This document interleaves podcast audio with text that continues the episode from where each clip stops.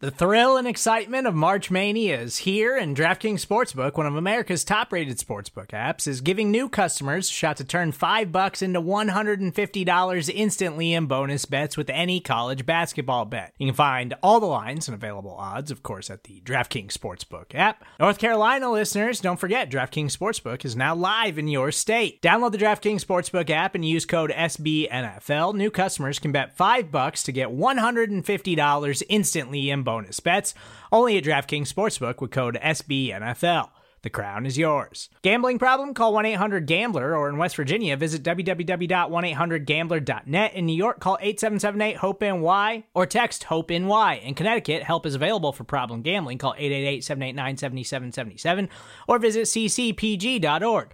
Please play responsibly on behalf of Boot Hill Casino and Resort 21 plus age varies by jurisdiction. Void in Ontario. Bonus bets expire 168 hours after issuance. See DKNG.com slash B ball for eligibility, deposit restrictions, terms, and responsible gaming resources.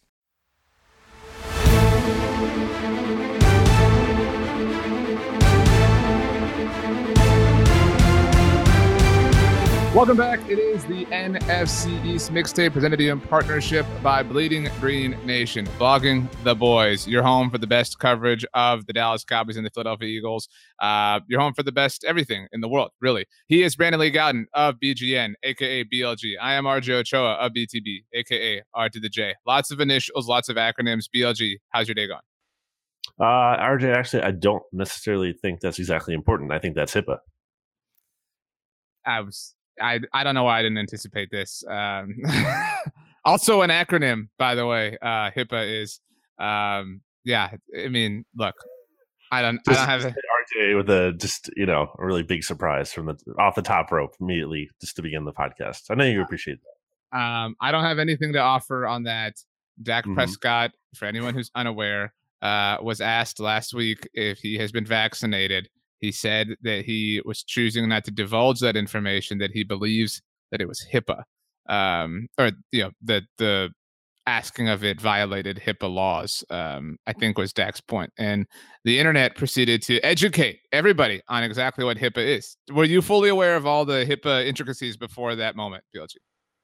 Uh, no, I really never have been. I think anyone who claims they are isn't telling the full truth because I feel like a good amount of people who cite HIPAA probably can't tell you what it stands for. I can't st- tell you what it stands for off the top of my head right now without looking it up or having looked it up. Um, so yeah, I remember it came up. Uh, it was obviously a big topic back when uh, Adam Schefter tweeted out the picture of uh, what JPP, like, also another yeah. acronym. Yeah, yeah. Uh, interesting. Well, um, we are going to talk about the state of every team as training camps are beginning. The Eagles have not begun quite yet, right, BLG? They began so they're reporting today i think most teams in the nfl are right. reporting tuesday july 27th or at, at the, if not most the the last of the teams are reporting reporting today july 27th as we're recording this and then their first practice will be tomorrow like the eagles uh, wednesday july 28th Interesting. So the Cowboys have been at camp for about a week now. Everybody else catching up. Obviously, they play in the Pro Football Hall of Fame game. This episode's going out on Wednesday, July 28th. So that game, eight days from now, we are that close to football, BLG. Um, wow. I didn't want to start with the Cowboys, but and this wasn't on our rundown. Uh, and shout out to BLG. I had a very busy morning. Uh, and BLG was the GOAT as usual. Uh, also, another acronym. So, big acronym day here on the NFC East mixtape.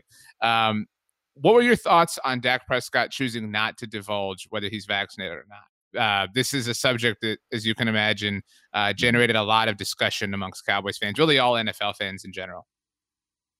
Uh, if you're asking for my honest opinion, unfiltered opinion, which I guess I typically give here on the podcast, I think it's kind of weak look. I think, you know, again, just looking at this strictly from a football perspective, which I don't think you have to, but like if we're putting it in that realm, like there is no competitive advantage. There is, in fact, a competitive disadvantage to be unvaccinated. So I don't think it's the quarterback's job to start literally poking everyone with needles and getting them vaccinated. But I think it's uh, as a leader of the team, and RJ, as someone as you and a lot of Cowboys fans talk about Dak's leaderships, like this isn't the best kind of leader quality kind of thing here. Like he's a leader in some ways, but kind of t- takes a back seat when it comes something important like this. And it's not just about like leader in the locker room, but also like a lot of people look up to Dak Prescott, a lot of young people, a lot of mm-hmm. impressionable people. There's a lot of fans. I think it's kind of just nice for those people to kind of set a good message and a good tone. Obviously, different people have different feelings on the vaccine and everything. Um, I, am not trying to get into all of that. Right. Um, but I just I think it's an opportunity for him to kind of be a little bit stronger than he was. So I think everything you're saying is fair. Like that's a fair take. That's not like an outlandish BLG is just a hater take.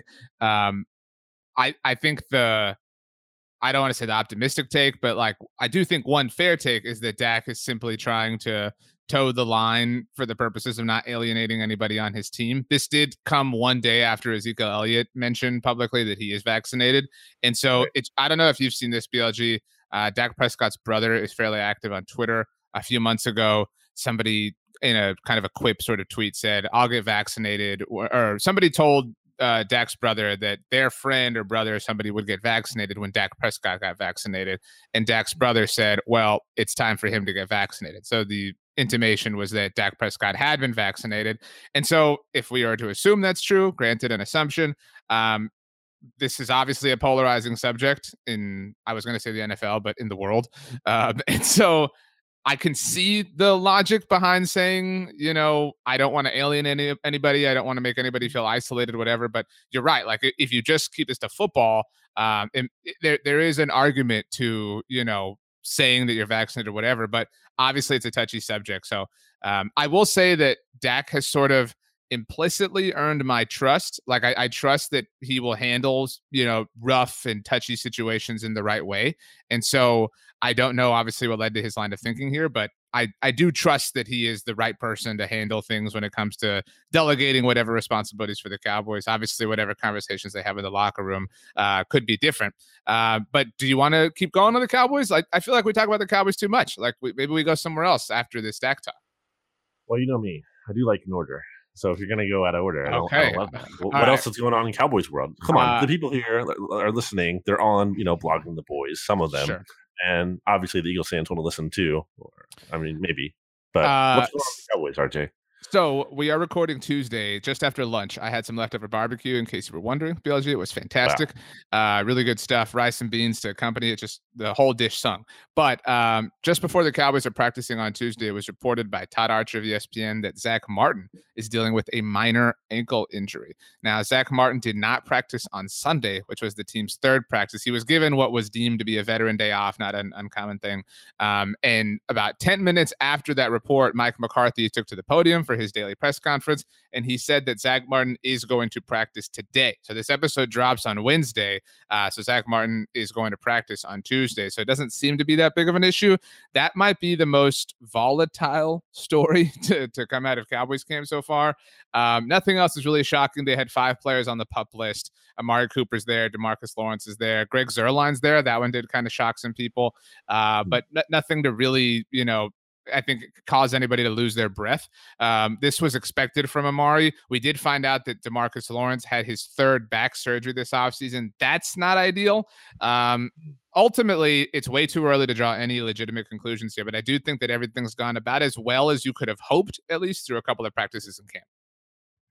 I think it's funny the way we talk about or think about training camp injuries because sometimes like you look at it and it's like, oh no, this player's hurt. But at the same time, it's like, well, there's probably like a month or so until an actual game is played. So it doesn't matter a ton. In some ways, it might actually be a good thing if it's like a really minor injury because then you're preventing that player from practicing and then suffering something like a torn ACL or something. So, uh, lucky for you, Cowboys seemingly healthy enough. Like you said, all those injuries, the big names don't seem to be seriously hurt. Um, let me ask you though, who's like standing out in Cowboys camp so far? Are there any like exciting players that have kind of rose to the occasion so far?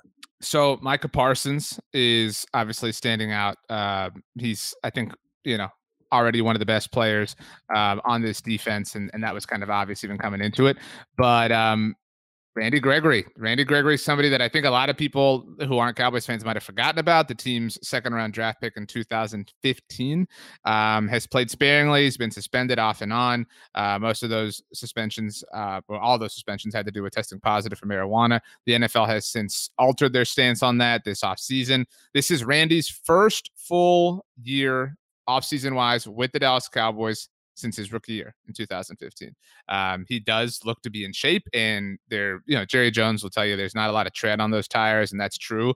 Uh, although the fact that he's never or he hasn't played a, a, full regular season in forever is certainly cause for just you know slowly wading into these waters. Uh, but he does look great, and that's really encouraging. I would say maybe the star early on, um, and mm. this will maybe cause some rolling of the eyes is defensive coordinator Dan Quinn. Um, I mean, he, he, has he has really kind of won people over. Th- this is I realize this is low hanging fruit, but he's doing things like and this I mean when you when you come from a situation where you had Mike Nolan last year, everything's a breath of fresh air. To be clear here, um, mm. but you know before and after practice, working one on one with players, his press conferences, he just sounds so you know Mike Nolan's press conferences last year involved him telling us he got Tabasco in his eye. To be clear, how low the mm. bar is. Um, but Dan Quinn, Dan Quinn is clearly a teacher. And I, and I think that we saw that in Atlanta, even, and certainly saw that in Seattle, and that was really needed, sorely needed for this team. He uh, he wears Jordans, which has got a lot of people all you know. Oh my gosh, the DC's wearing some J's. Uh, and I don't know if you saw this story, BLG. Uh, he mentioned that over the offseason, he played Run DMC for the defensive players. Did you see this story? No. So he mentioned that he is a fast talker, fast speaker. I don't know.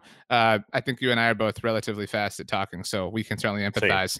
Um, and so, in an exercise to kind of prove to them that they would not be able to take notes off of everything he said, he played a Run DMC song for them and challenged them to write mm-hmm. all of the words in the or as many of the words in the song as they possibly could.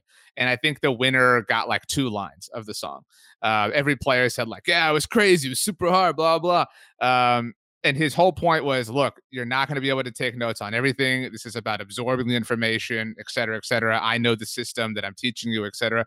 So my point in setting this up is because this is the last episode of the mixtape that people are going to hear before the first episode of Hard Knocks next week. Mm. prepare to see a lot of Dan Quinn and a lot of stuff like this. Definitely. I was just going to ask you that. So good uh, point by you. I was wondering like when it, exactly it began. So that'll be interesting to see. Obviously, I'm sure that'll provide some nice content for this podcast. Actually, no, I'm sorry, fun. two weeks. I was wrong. So okay, I just ruined that weeks. whole segment. But yeah. Wow, you lied uh, to the listeners. That's our. I mean, we never lie to the listeners. I mean, that's the goal of the podcast. I don't know why you would do that. Um, as far as the the hype thing or the Cowboys defense goes, uh, this kind of just reminds me as you're saying this, like Dan Quinn just being the new version of Mike McCarthy, like where you know um, your your previous defensive coordinator Mike Nolan was like Jason Garrett. It's just like the new guy is better automatically. You bring him in, he's an upgrade over the other, and he might be. I'm not gonna rule that out. I, I think actually, in fact, he is just because by virtue of Mike Nolan not being like a real defensive coordinator option in the year 2020. Like, it's not. That was never like a real hiring to me. Like this isn't this isn't gonna work out. Um, right.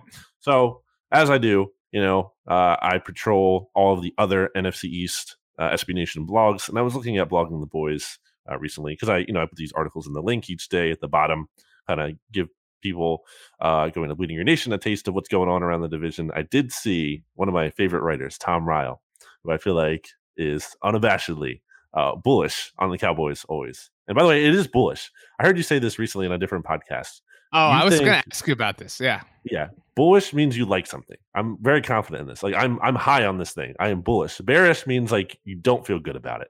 I think um, did we anyway, have this discussion once before? We did one time. Yeah, and I was very unsure at the time, but I'm very confident now. Bullish means like so yeah, good on something. And I remember you bringing this up. A bullish investor, also known as a bull, mm. believes that the price of one or more securities will rise. I like. I always thought, and I guess I fell back into this even after you corrected me, that bullish meant like hesitant or you're scared of no. or apprehensive towards. But that's okay. bearish. Yeah. Okay. So good for you to know. Um, I'm looking at the line from this article here. Going into the offseason, fixing the defense was stated as a top priority. Based on what we have seen so far, those were not empty words. I love I love it. I love a week of Cowboys training camp practice. Already seeing the defense look good. And you're like, all right, it's gonna be fine. Maybe maybe it's not gonna be elite, but it's gonna be fine. It's gonna be good. It's gonna be better. Um, it's that time of year though. It's, like I, I, I laugh about it. I, I kind of tease you about it, but seriously, I mean, obviously, uh, that's kind of going on in Eagles world too, where everyone I feel like has convinced themselves or has everyone in Eagles world has come up with the take generally that like, oh, the Eagles are going to be better than you think this year, and I feel like everyone is saying that, and it's not actually like better than you think because everyone is saying that now. You know what I mean? It's not like oh, unpopular opinion, the Eagles are going to be good. No, like every, it's come to the point where now everyone is saying that, and like no one is sleeping on them. Um, well, that's a good transition to um to the Eagles. I I do think they'll be. I let me let me be clear about this. I think that they will be better than you specifically think that they are going to be because you have been not like hater low on them, but you have been wisely low, astutely low on them. And I just I I I think the division sucks. And like some of that is like I don't think I I think that they split the series with Washington. I think they probably sweep the Giants. Like so like right there we're talking about three mm. wins. And so like I think this team's getting to like between six and eight wins. If you told me the over under was six and a half, I'd take the over. If you told me it was seven and a half, I'd stress a little bit about it. But I mean, I, I think they're right there. Like I, I think I think they're higher pick. So they have, correct me, Miami's pick in 2022, correct? The Miami's first round pick for sure. They have the Colts maybe, second round pick that could and, be elevated. So I'll I'll go on the record with this take right now. I think their highest first round pick in 2021 is Miami's. Wow. Not even their own. Nope. Highest being near the top of the order, to be very clear. Right. Yeah. Right. Closest to number one. Um, yeah. Uh, I don't think that's insane just because I'm not a Tua guy. And I think the Dolphins could take a step back. I think the rest of the roster, they still have pieces to prevent like being really, really terrible. And I like Flores a lot. I don't think he like I can't see the Dolphins being like a bottom five team with Brian Flores. Like even when their roster was terrible a couple years ago, like he had them playing above their talent level. So I don't think they're gonna be a total disgrace. But uh Wait, I don't think you, it's like question, insane. will you will you root for the Giants when they play the Dolphins this year? Uh I mean, so I never root for the Giants. I would be rooting against the Dolphins. Is the phrasing that I so choose what, to pick. What would you rather see more than the the Eagles' first round draft pick improve in stock, or the Giants lose? Well, it really depends where we are at in the, uh, like the year. I don't ah, know. It, it does though. Well, no, I mean it's not a fence riding. It's like is this late in the year? Are the Eagles obviously out of it? Then clearly I'm rooting for the pick to be better. Are the Eagles making a playoff push? Are they like pushing for first in division? Then obviously I want them to win or the Giants, you know, to uh, lose at that point. I mean, the Giants might be so irrelevant anyway. It doesn't really matter, but uh, according to you, especially. Um, but yeah, kind of situational there. We'll get to the Giants, but so depending how high this Miami pick is could influence obviously what the Eagles are going to do in the 2022 offseason. Some people. BLG, believe the chatter this week is uh, that they could be involved in trading for what is currently Houston Texans quarterback Deshaun Watson. Uh, before we get into this, I think I speak for BLG. I know I said that a lot, uh, but it's because I always think I speak for you, BLG. Speaking for me. Uh, I think I speak for you in saying we both are certainly aware that this is a very complicated situation. We're talking about the football of it all, which is a very difficult thing to do. Uh, but given that he is being linked so heavily to the Eagles, it does merit discussion this week. I mean, it's impossible to ignore. I mean, like, I get it. Like, I get anyone who feels like gross talking about it. I feel weird talking about it. Um, but like, I cover the Philadelphia Eagles, and they're being connected to a star player. That's not something like you just like don't talk about. Like that right. is absolutely relevant. Like that is like, in, in, it's in, it's crazy relevant. Um, it, there there could maybe not be a more relevant topic when it comes to like a team and a quarterback. Like you know, those are the big points. So, um, it's really weird that we've seen so much smoke about this, and this is all the way dating back to like March, RJ. I think I said um, to you on the Monday Football Monday podcast on the SB Nation NFL show that like that uh I totally I totally lost my point. Where was I thinking? about Monday, totally talking about it. talking about Deshaun because the news came out that he was supported at Texans camp. Um, obviously, there's lots of rumors and uh, mm-hmm. discussions about the price that it could cost to acquire him. Three first round picks thrown out by NFL Network. Uh, five high picks was thrown out by ESPN, also including some players. And a lot of people naturally have connected the dots here because the Eagles are a team that look like they could have three first round picks in 2022 with Miami and Indianapolis. Uh, so yeah, I mean, I agree with you. It feels gross talking about it, and it's it's so like from my perspective, while you still ponder, it's gross to even start thinking about like, well, what does Deshaun Watson look like in the NFC East, and the Cowboys having to play him twice right. here? Like that that feels gross right now. Um, sure. obviously, obviously, when you talk about just who the football player is, it, you don't want to see the Eagles get better. You don't want to see any team in the division get better. Um, I do think, generally speaking, uh, like without knowing what happens with Deshaun Watson, but just operating off where we are now, if I w- and like rumors are rumors, like I, but these rumors are coming from somewhere. If I was the Eagles, if I was Howie Roseman, like I know Howie Roseman is seemingly, you know, somebody who has a never-ending amount of lives in the Philadelphia Eagles organization, but at some mm-hmm. point the thin ice becomes thinner and thinner and thinner. I would not want to stake what might be like the last of my opportunities on Deshaun Watson. And I specifically would not want to surrender three first round picks in order to do so. I mean, like I this this is a team and an organization that is in such turmoil in a lot of areas. Like you just you just Andy Dufresne the Carson Wentz era, right? Like you just got out of like this funk and, and, very different things like Carson Wentz and Deshaun Watson. But Carson Wentz, for his own reasons, like ruined the era that he had within the Eagles organization. Why would you want to like the next move you make at quarterback has to be like complete and total blue chip, no doubts about it prospect. Like you can't roll the dice in any capacity here. That's why I wouldn't I can't understand why the Eagles would be considering this.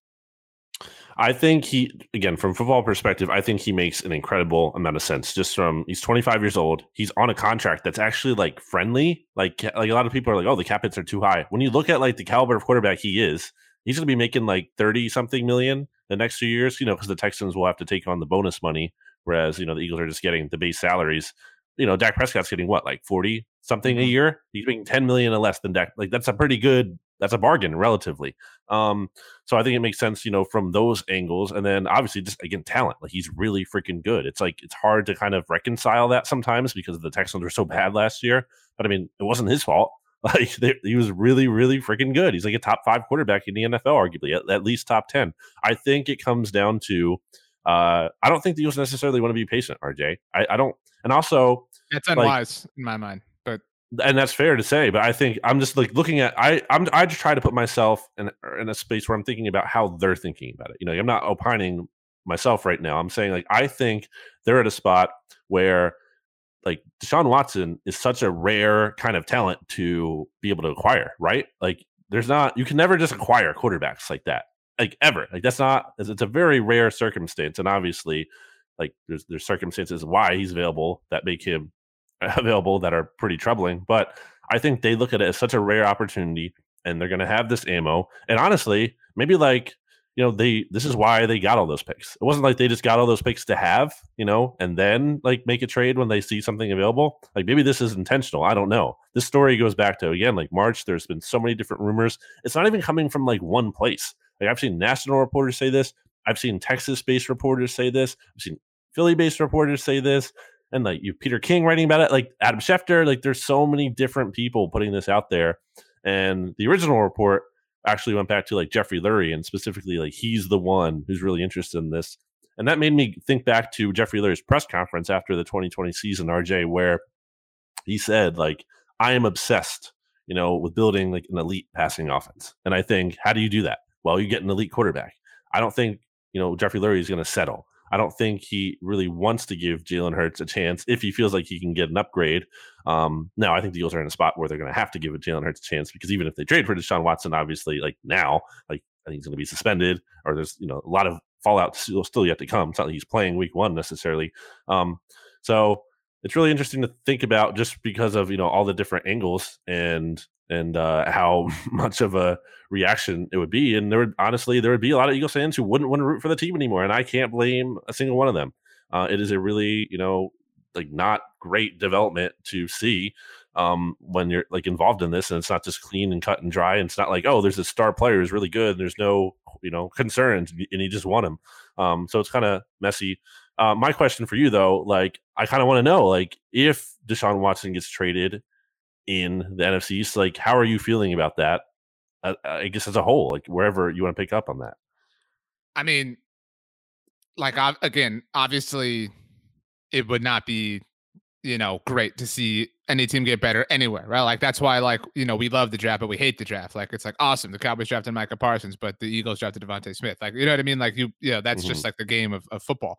Um, I I just and I, it even it feels too gross to say like oh if they if they went all in on Deshaun Watson like they're risking every like it feels gross to to talk about like you know who he is and assessing like his off the field concerns within the Eagles organization which is why like it's it's really it's hard to answer that question honestly um that that's why like my my general like stance on it is like I I would not want my team to be anywhere near this. Like mm-hmm. that's that's how I feel. And so if I was an Eagles fan, I would be rightly concerned. Some of the Eagles fans that uh, let's I'm their favorite Cowboys fan, which is an honor that I uh, hold near and dear to my heart. Uh, have told me on Twitter that they want nothing to do with this, and I can see that. And like I my only other question for you on this because there's no denying that Deshaun Watson's an excellent player, and and I think that like I still I think we don't even truly realize that he's an incredibly smart quarterback. Uh, in terms of PFF's turnover worthy play rate last year, only Tom Brady had a lower turnover worthy play rate than him last season. Mm-hmm. He had a, a higher tur- a lower uh, it was the same as Aaron Rodgers. I mean like he's I mean there's he's incredible. Like I get that, and I get that like people have lengths that they're willing to go to to justify whatever in life. Um, but my question is, like, how does this feel coming off? I mean, it's not like it was a year ago, but I mean, it was what twelve years ago that the Eagles signed Michael Vick. You know, I mm-hmm. mean, like that. I just I would not want that to be my franchise, like, and, and to be associated with all these things. I mean, you know, twelve years apart, even. I mean, that's a long time, but that just I I, I really think that some Eagles fans would be like, you know, like you hear all the time, like with different social issues, like, oh, I'm never watching the NFL again. I could totally see a lot of Eagles fans checking out if they pursued a because it's it's one thing to sign Michael Vick like the way the Eagles did just yeah. as a as a free agent. It's another thing to surrender an enormous amount of capital to acquire him, which is what the Eagles would clearly have to do here. It's also just such a different situation, which I don't even like the, the Vick thing. You know, like I don't love it as a comparison. I get why you bring it. up. I get why anyone brings it up. I just I don't love it. You know, as a one for one at all because it's just like Michael Vick went to jail. you know, he right. served his punishment. Like sure, yeah. There's there's his- context to everything. You're right. Yeah, um, he served his time, and I think you know we really came to see this. It wasn't obviously apparent at the time of the Eagles signing him, and a lot of people were obviously up in arms about that. I remember being excited about it though. You know, I, I and I love animals. I love dogs. It wasn't like it, it was a really weird thing though. It's it's like weird that I even have to say that right now. Like obviously, like I love animals, but um, uh, I think Michael Vick, like seeing him over time though, he really did change. And I don't know. I'm not saying that like because maybe Deshaun Watson can too. I'm not going to say that. I'm just saying with the Michael Vick case specifically, I saw like growth there, and I think the Eagles may have saw that too somehow like beforehand, and that's why they're comfortable signing with him uh, and everything, and that worked out for them uh, in some ways. Um, uh, yeah, so it's it's a weird topic. I you know it's it's something like we can't just ignore again because it's here and the rumors keep happening. Like there was a new rumor just today, or I like I posted the link today, and I linked to an article that Jason La Canfora, again, who broke the story originally back in March, put out and said like like a bunch of many NFL executives believe the Eagles are the front runners for Watson, which isn't really breaking new ground a ton because that's been said a lot, but like it's crazy. It just keeps being said out there. I have no idea what a timeline. I don't think anyone knows what a timeline looks for this because there are a lot of like things up in the air when it comes to allegations. And it sounds like there's a couple new ones that Rusty Hardin just talked about. Uh, Deshaun Watson's um, uh, uh, representative, his, uh, his lawyer, um, so his attorney. So like, I, I just I don't know. It's it's also weird though, RJ, because like Quincy Avery, his trainer, was just on like Adam Schefter's podcast this past Friday and thought he was going to be traded like as Over of Sunday. Weekend. Right. Yeah, which is insane. Like, I mean, I guess he was just like you know, I don't necessarily know that Quincy Avery like knows what's going on, you know, like in terms of realistic NFL movement and everything. Maybe he was just like, you know, just saying something like just off the cuff. I wasn't really like thinking about it, but like that's wild. And that the Texans are taking offers right now, like seems to make me believe like it's possible that this thing could happen like way sooner than anyone expects, which would be crazy, but it doesn't seem impossible to me.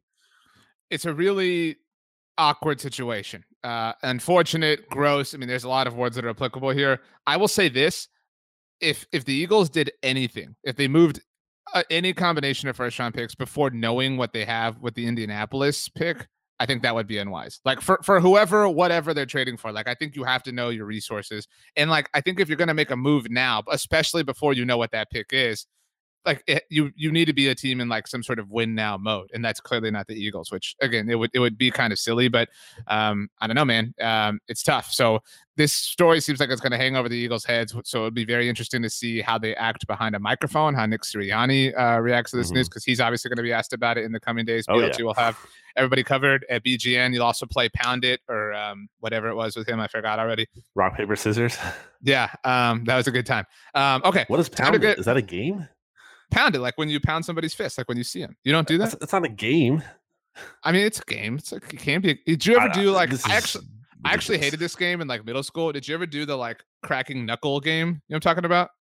I kind of have an idea of what you're talking about. Like, I don't you think would- I played that. You would you would put like your knuckles up against somebody and you would like punch them and whoever bled Hmm. for like when you were like 11 years old. Like this was the only Bloody thing that made knuckles. Yeah, there you go, bloody knuckles. Yeah.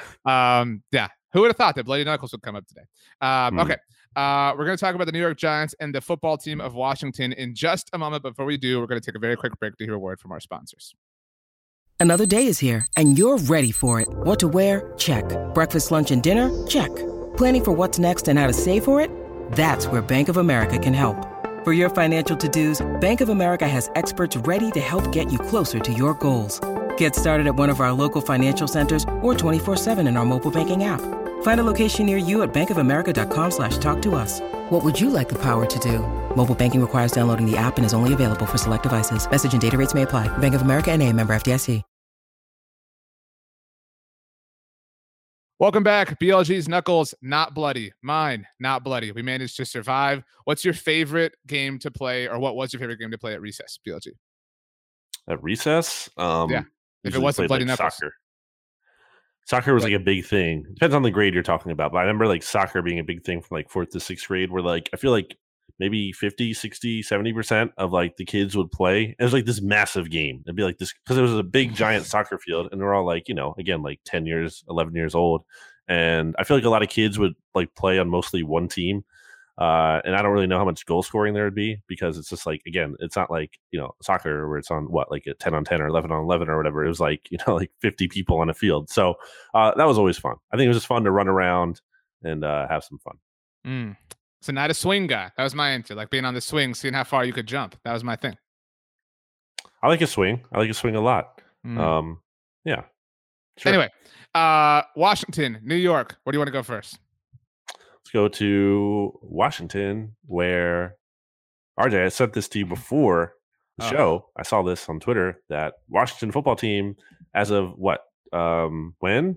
As of July 26th, so Monday, uh, they had the lowest player vaccination rate in the NFL, with just 60% having received one dose, at least one dose. This is from Nicki uh, Jhabvala.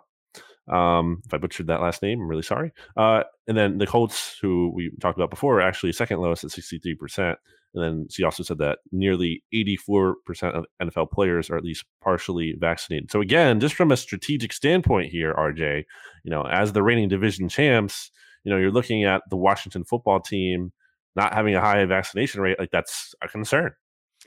Yeah, and so I believe this is the first mixtape we've recorded since the NFL's announcement last week. Um, I mean, they had like it was like an 18 page memo, but the general gist of it is if a team uh, has a an outbreak that forces a game to be canceled, the team who's responsible in terms of having the outbreak will be forced to forfeit the game um, and will be uh, responsible for covering the financial loss of the game. The other team that they were scheduled to play will be given a win.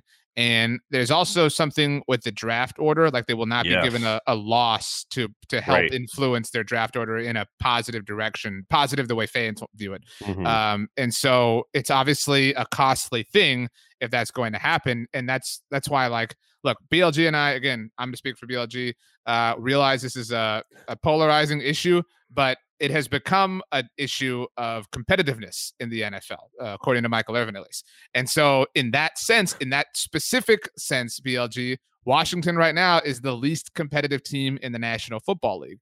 Uh, if they're Mm. just above 60%. And so, when you sent me this, I was not excited, but I was interested to ask you, how, like, how would you feel if that happened? Like, if, if, because they're, they're in our division. So, like, what if they were playing the Eagles and they had to forfeit that game? Like, I mean, I'm not saying you're bummed that like you get a free win or anything like that, but like that would be a that would be a really weird thing to happen. And it's possible this happens to any team, not just the team that's lowest in vaccination rate, but they are theoretically at most risk of that happening, uh, just from a mathematical standpoint. So, like, how would that feel? Because that does that's a, a variable at play this season.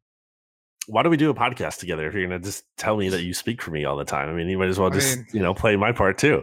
Yeah, I could do Um, that back and forth. Yeah, I'm sure you could. Um, uh, what are you taking a sip of there, by the way? What do you got there? Uh, this is I have a terrible habit. I drink like four Diet Cokes a day. It's not great. I'm not Mm, proud of it. Diet Coke Uh, guy. yeah, I exposed yeah. you here on the podcast for listeners to hear. Yeah, I stopped yeah. drinking soda like a, a, while ago. It was a good move. Yeah, BLG's Consider a big water guy. Wait, water and what else? So you like lemonade, tea, like? Uh, I try not to do the sugar really as much. Um, I have Gatorade from time to time. You know, especially like you know it's hot. I'm doing like you know a walk, a run, or something. I'm really sweaty.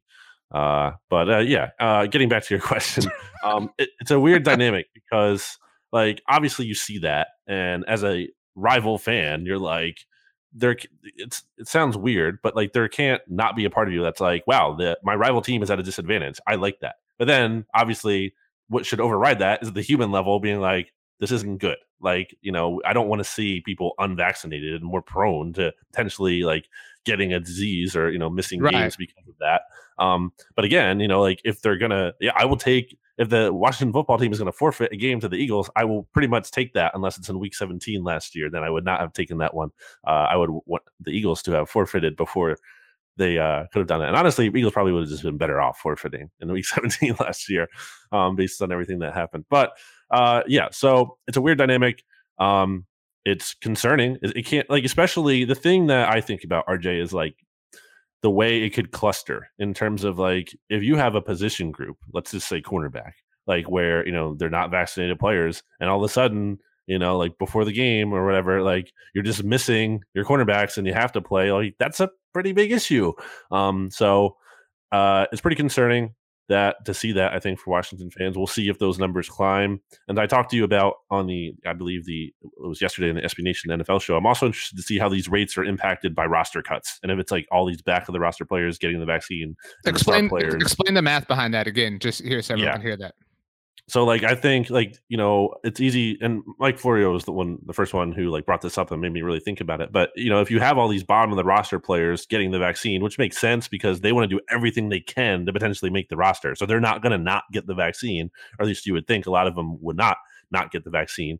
Um, double negative there, and I just wonder how that's how the team percentage is going to fluctuate based on that because a lot of those players are presumably going to get cut and then if your star players don't have it, or a lot of the starters, not even just stars, but a lot of the starting players and key backups don't have it, well, then that's going to impact that too. So that's going to be interesting to monitor. I don't know that we're really going to get like updated rates. I don't know, you know, because like they're kind of being reported out now, like these numbers. I don't know exactly even how or you're getting this. I guess it's documented, but uh, it'll be interesting to see. Also interested to see. I don't know how this has worked in Cowboys camp so far, um, and, and I'm I'm we'll see how it goes in Eagles camp. But also like this thing about players being marked right? Like seeing like who is unvaccinated and not. So on that note, uh, Charles Robinson went in detail on that on um, the relaunched Yahoo NFL podcast, You Pod to Win the Game. And by the way, uh, I know you listen to that podcast, BLG. Charles has done a great job, uh, obviously, to get that pod going again. And he does such a great job honoring Terez Paylor every episode. It's it's one of the better NFL nationally covered podcasts there is.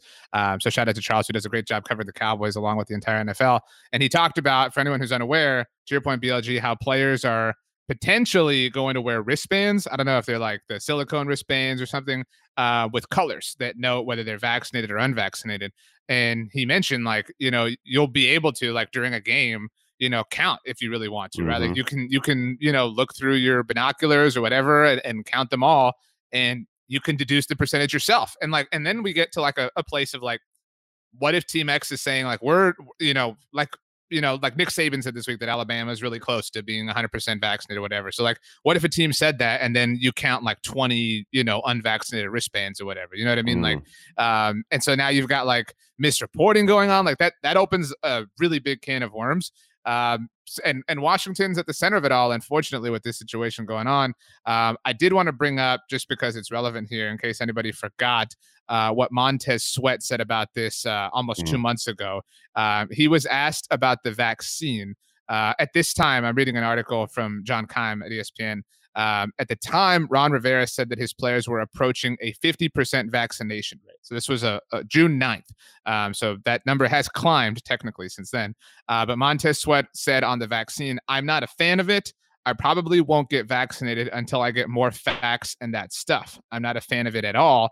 Then he went on and said, I haven't caught COVID yet, so I don't see me treating COVID until I actually get COVID.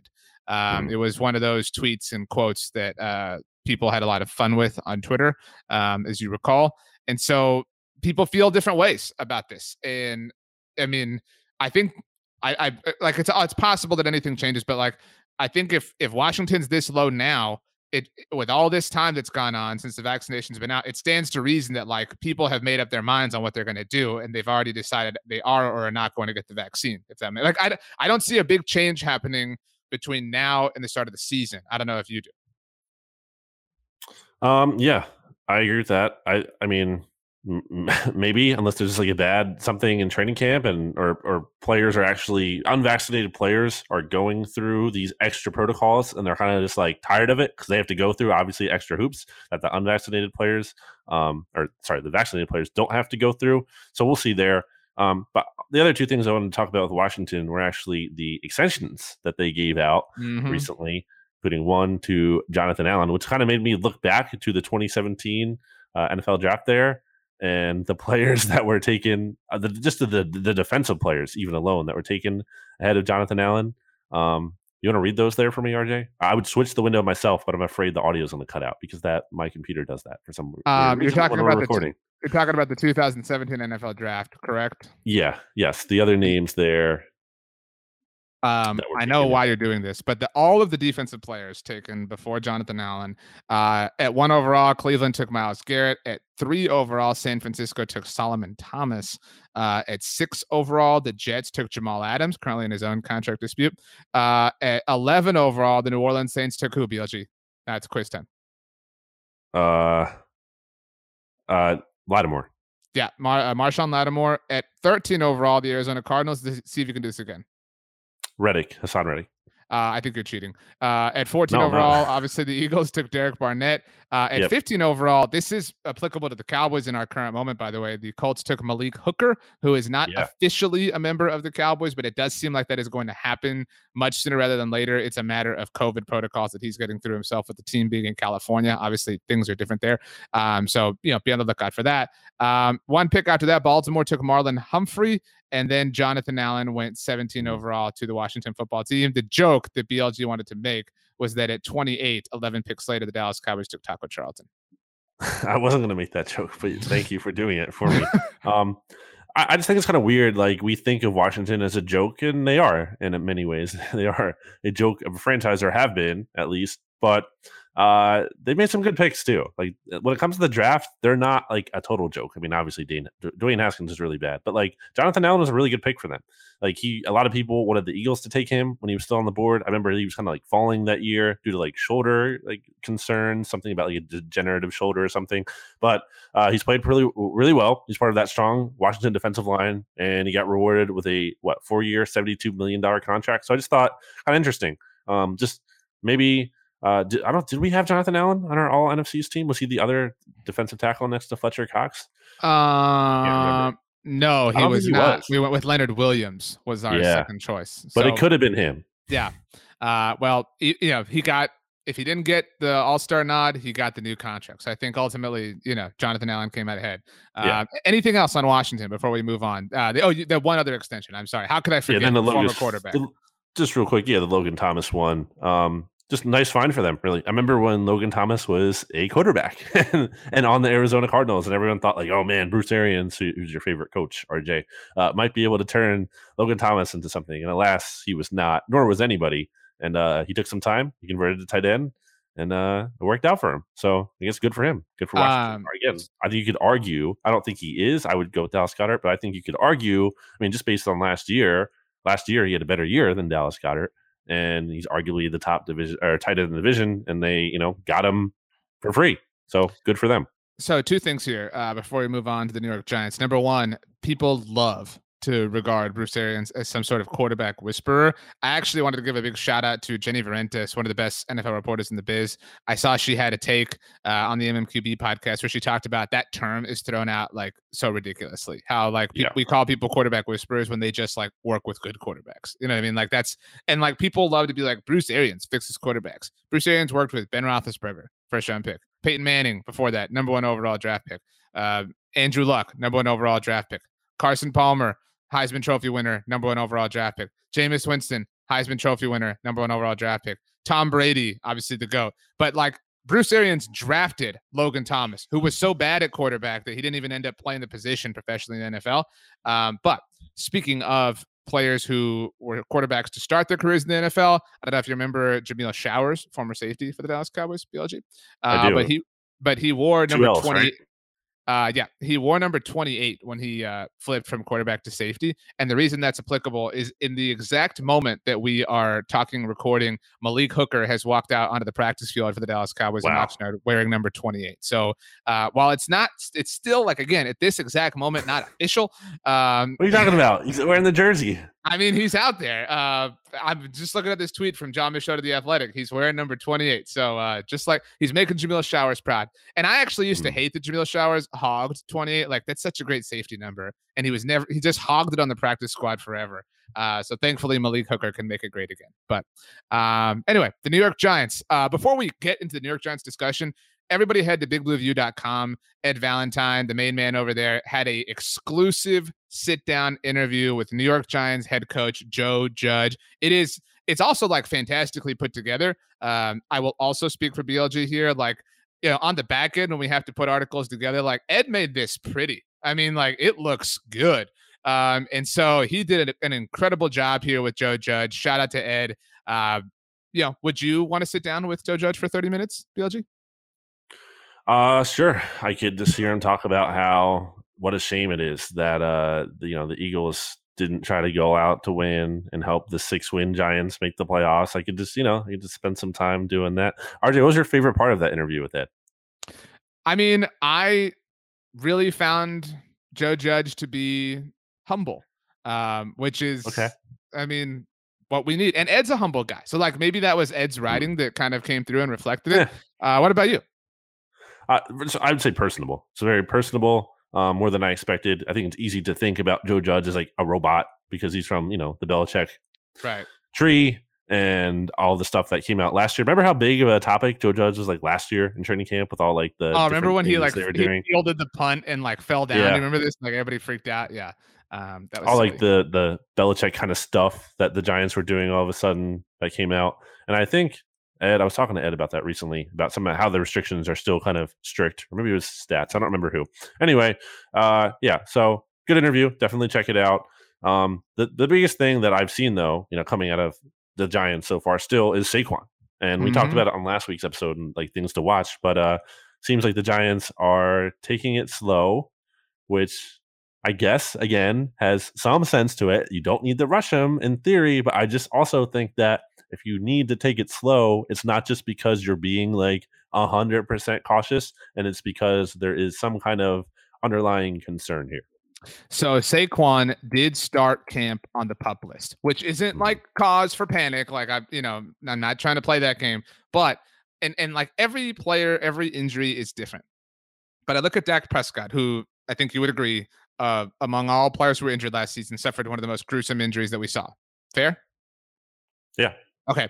He's back. Not only back, he was back for minicamp. You know what I mean? Like he's back, mm-hmm. he's moving, he's fully operational, like everything's great. Blake Jarwin tore his ACL in week one last year, did not start camp on the pup list for the Cowboys. And again, mm-hmm. every player is different, but just that's where yeah. my brain goes, like to compare it to those things.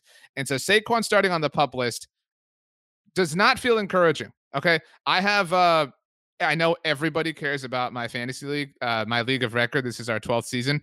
Um, we, uh, we, it's a keeper league, and I don't know if I should keep Darrell Henderson or not. I'm really torn up about this, but that's a whole different mm-hmm. subject. Uh, but I have the number one overall pick, and Saquon's not even anywhere near contention for me. Like I, I would not want to touch this with a 10 foot pole. I hope he comes back because I, I want, you know, I want the Giants to be good. I want the Cowboys to beat them when they're at full strength. I, I think Saquon's awesome. I think he's a great player. I want to see that. But this this does not feel encouraging to me. Is that an overreaction or not in your mind? I think when there are things like this, I'm always of the belief that there is something to this. I'm usually the the belief that there's never nothing. Like a lot of people, I think, like to say, "Oh, the media is overblowing it. It's nothing." Like people are saying this with Aaron Rodgers. It clearly was not nothing. Like he came back to the Packers because there were concessions made, or at least so much is being reported by ESPN. But I think Schefter had even said, like Schefter said last night, that like Rodgers was planning to skip out on camp prior to these concessions being made. So it's a different kind of thing. But I just think for the Giants to be again so cautious, overly cautious, even with this, and Saquon to kind of just be kind of like weird and cagey about it when he's been talking and like I, I see. So I saw Ed kind of write about maybe that, that's how just like uh, Joe Judge and like the Patriot way, they kind of want players to be and not really give any information. And he kind of used the example, I think, of how Daniel Jones was a little too, he shared a little bit too much last year at one point, late in the season when he was hurt. So it could be that. But again, I just think it's, it's, this isn't like any kind of key player being hurt. Like this is the key player for the New York Giants being hurt. Like this, the season hinges on Saquon Barkley at some level. Like, I mean, I'm not to say that they can't win, I don't know, maybe seven games and overachieve or whatever. No, they're going to be like winless, but I just think for them to be in playoff consideration, they need Saquon. And if he's not there, then the season is lost in that sense, because I agree with you. I think everybody agrees with you, right? Like it's it's Saquon or bust for the Giants offense, despite like you know the fact that they drafted a quarterback in the first round who's entering a con- like you know what what is an important year for him contractually. Uh, the, despite signing Kenny Golladay, right? Like despite like all these other things that should make them a functional football team, but whatever. Um, so in that sense, is it not then the appropriate thing to put him on pup list? Like if he truly is the season. Yeah like you you take every measure possible to be cautious and, and maybe that's what they're doing um and he's being cagey with it and that's fine that's up to him like we talked about last week but i just i don't know man like this this would put a pit in my stomach if i was a giants fan yeah, it's a kind of a file away thing right now. Like you don't have to worry about it right now, week one of training camp. But you know, we get a couple weeks in and there's still like no really update or he's still on it, well, then then, then as we get closer to the season, like every day, then it you know starts to be a little bit more concerning. Um, anything else going on with the Giants for you there, RJ? Nothing really. Um, yeah. and that's I I mean like it's just my last question or topic on the Giants in general. Um, but I actually saw this uh, in Peter King's Football Morning in America um, as I uh, pull it open right now. This was, and Peter King was back on Monday, so it was nice to see. You know, th- th- we got like a massive Football Morning in America uh, this particular week because he was back. Uh, but um, do you know who has the worst record in the NFL since I believe 2017? I think I feel like I've made it obvious, but do you know? It's two teams. yeah, it is two teams since 2017. This is uh two and, teams are tied for first. So we've got second, 3rd mm-hmm. four, uh, four, fifth place is the Cleveland Browns. They're 24, 39, and 1. Uh, tied for fourth, the Denver Broncos and Detroit Lions, although the Broncos are 23 and 41, where the Lions are 23 40 and one. Um, the Jacksonville Jaguars, uh, a little bit more embarrassing at 22 and 42. The Cincinnati Bengals, 19, 44 and one since 2017, but at 18 and 46 since 2017. Mm. Which two teams, BLG? The New Jersey Jets and Giants. so, my question within that scope is Are the Giants not like and I, I don't say this as like a Cowboys fan, Giants hater, whatever. Like I'm being 100% serious here. Are they not one of the most boring teams in the NFL?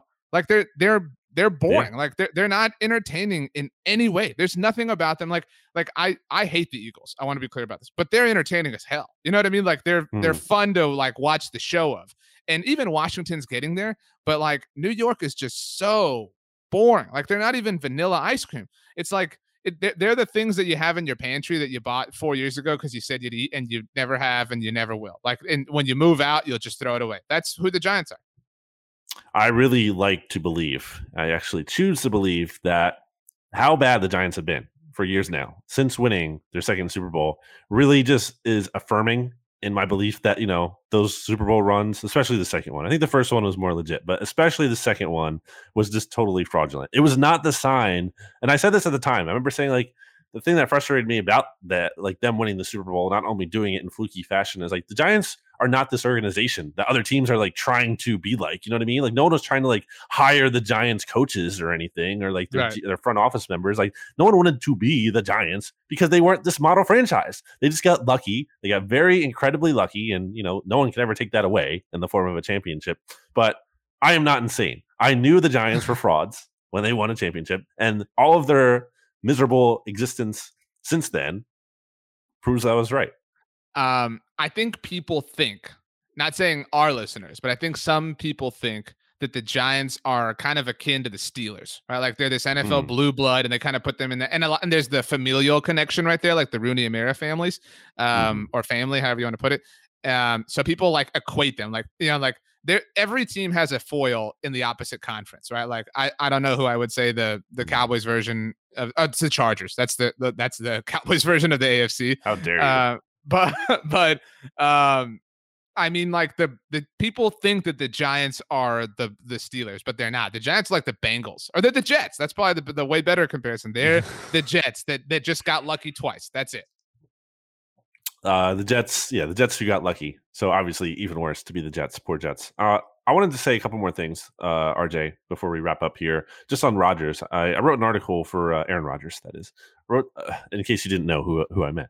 Uh, I wrote this for Bleeding Green Nation. There's actually some NFC East angles to the Aaron Rodgers news, in that uh, the NFC East teams will not have to face Aaron Rodgers now. As all a Denver of them, Bronco, right? Because you know there's a lot of speculation he could have been with the Broncos. Well, he will. He will face Washington this year at least. Well, I was going to get to that next. Oh. Still my thunder, but yeah, that's the thing though. Instead of every team having to play them, just Washington has to play them now, and that's a big deal because I mean, if they get Jordan Love instead of Rodgers, like that would have been a really big break for them uh, especially like having the you know like everyone's like oh first place schedule you know tougher. And yeah it is but not not not if one of the opponents loses Aaron Rodgers. So that's something to consider. Also just like the NFC playoff picture obviously I mean this is obvious but like it's not getting any easier. Like the Packers are still going to be in contention presumably for the number one seed or at the very least even if they're dysfunctional like we think they might be to some extent and this year might not be perfect I mean they're at least going to make the playoffs. Like we can we can say that I think pretty confidently.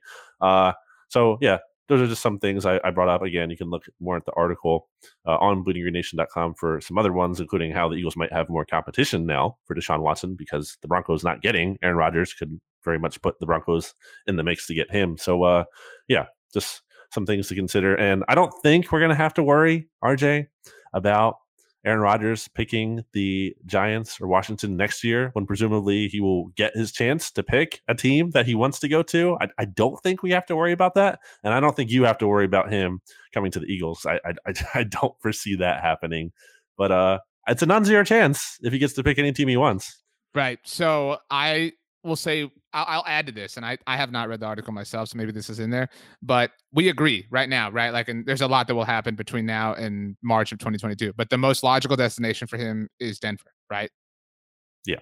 Okay, so that's important context, and I realize that now we live in this uh, 17th game world uh, where that derivation will happen more frequently than than it used to. But mm-hmm. the fact that the NFC East plays the AFC West this year, if you do believe that Aaron Rodgers has a lot left in the tank, that's that like this is the best possible scenario for Dallas, New York, and Philadelphia fans. In that Washington right. will play him this year, uh, and I think that that helps the Cowboys more than anybody, as much as you hate to admit it. Um, and the fact that like again, one of these teams will have to play him in the year that the NFC East plays the AFC West in the the yeah. off uh, 17th game, but the fact that it, it's the longest possible period of time that you could go without facing Aaron Rodgers, somebody who's very good and conceivably will be very good in Denver. Um, so I think that that's a nice kind of you know bonus reaction to the fact that he returned to the Packers for the season, especially assuming I mean, he ends up with Denver next year. Right, and which is a big assumption. You know, we don't know, but uh, that'll be the next step though of Aaron Rodgers owning the Cowboys is the Cowboys somehow getting to a Super Bowl by some miracle, and then Aaron Rodgers is beating them, ripping the hearts out of Cowboys fans. So I can't wait to see that one. Well, you know, BLG, the Cowboys, the Giants, and the Washington football team have all beaten the Denver Broncos in a Super Bowl. The Philadelphia Eagles mm. have not. So just putting that out there. Also, I've never lost to them, though. I fairness. mean, that's that is fair. Um, okay. Uh, oh, last thing, because uh, this happened just now. Malik Hooker officially a member of the Dallas Cowboys, which wow, sem- which seemed obvious. Huge. Um, and the Cowboys were at 90 players. For everybody wondering, uh, we'll keep, have you covered on this at Blogging the Boys and all of our social channels. Uh, the Cowboys did place Mitch Hyatt on injured reserve, who has a knee injury. Uh, Mitch Hyatt was part of the five players who started on the pup list. So Mitch Hyatt now on injured reserve. Uh, Malik Hooker now on the Dallas Cowboys. All is good. All is well. Watch out. Best safety in the NFL. I don't even know what to say. I'm and that's where speechless. That, and that's where we end. Once again, I speak for BLG.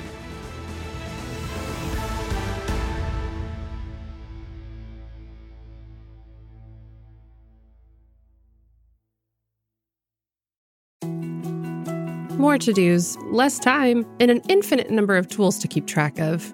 Sometimes doing business has never felt harder, but you don't need a miracle to hit your goals. You can just use HubSpot because their all in one customer platform can make growing your business infinitely easier. Imagine this high quality leads, fast closing deals, wildly happy customers, and more benchmark breaking quarters. It's not a miracle, it's HubSpot. Visit HubSpot.com to get started today.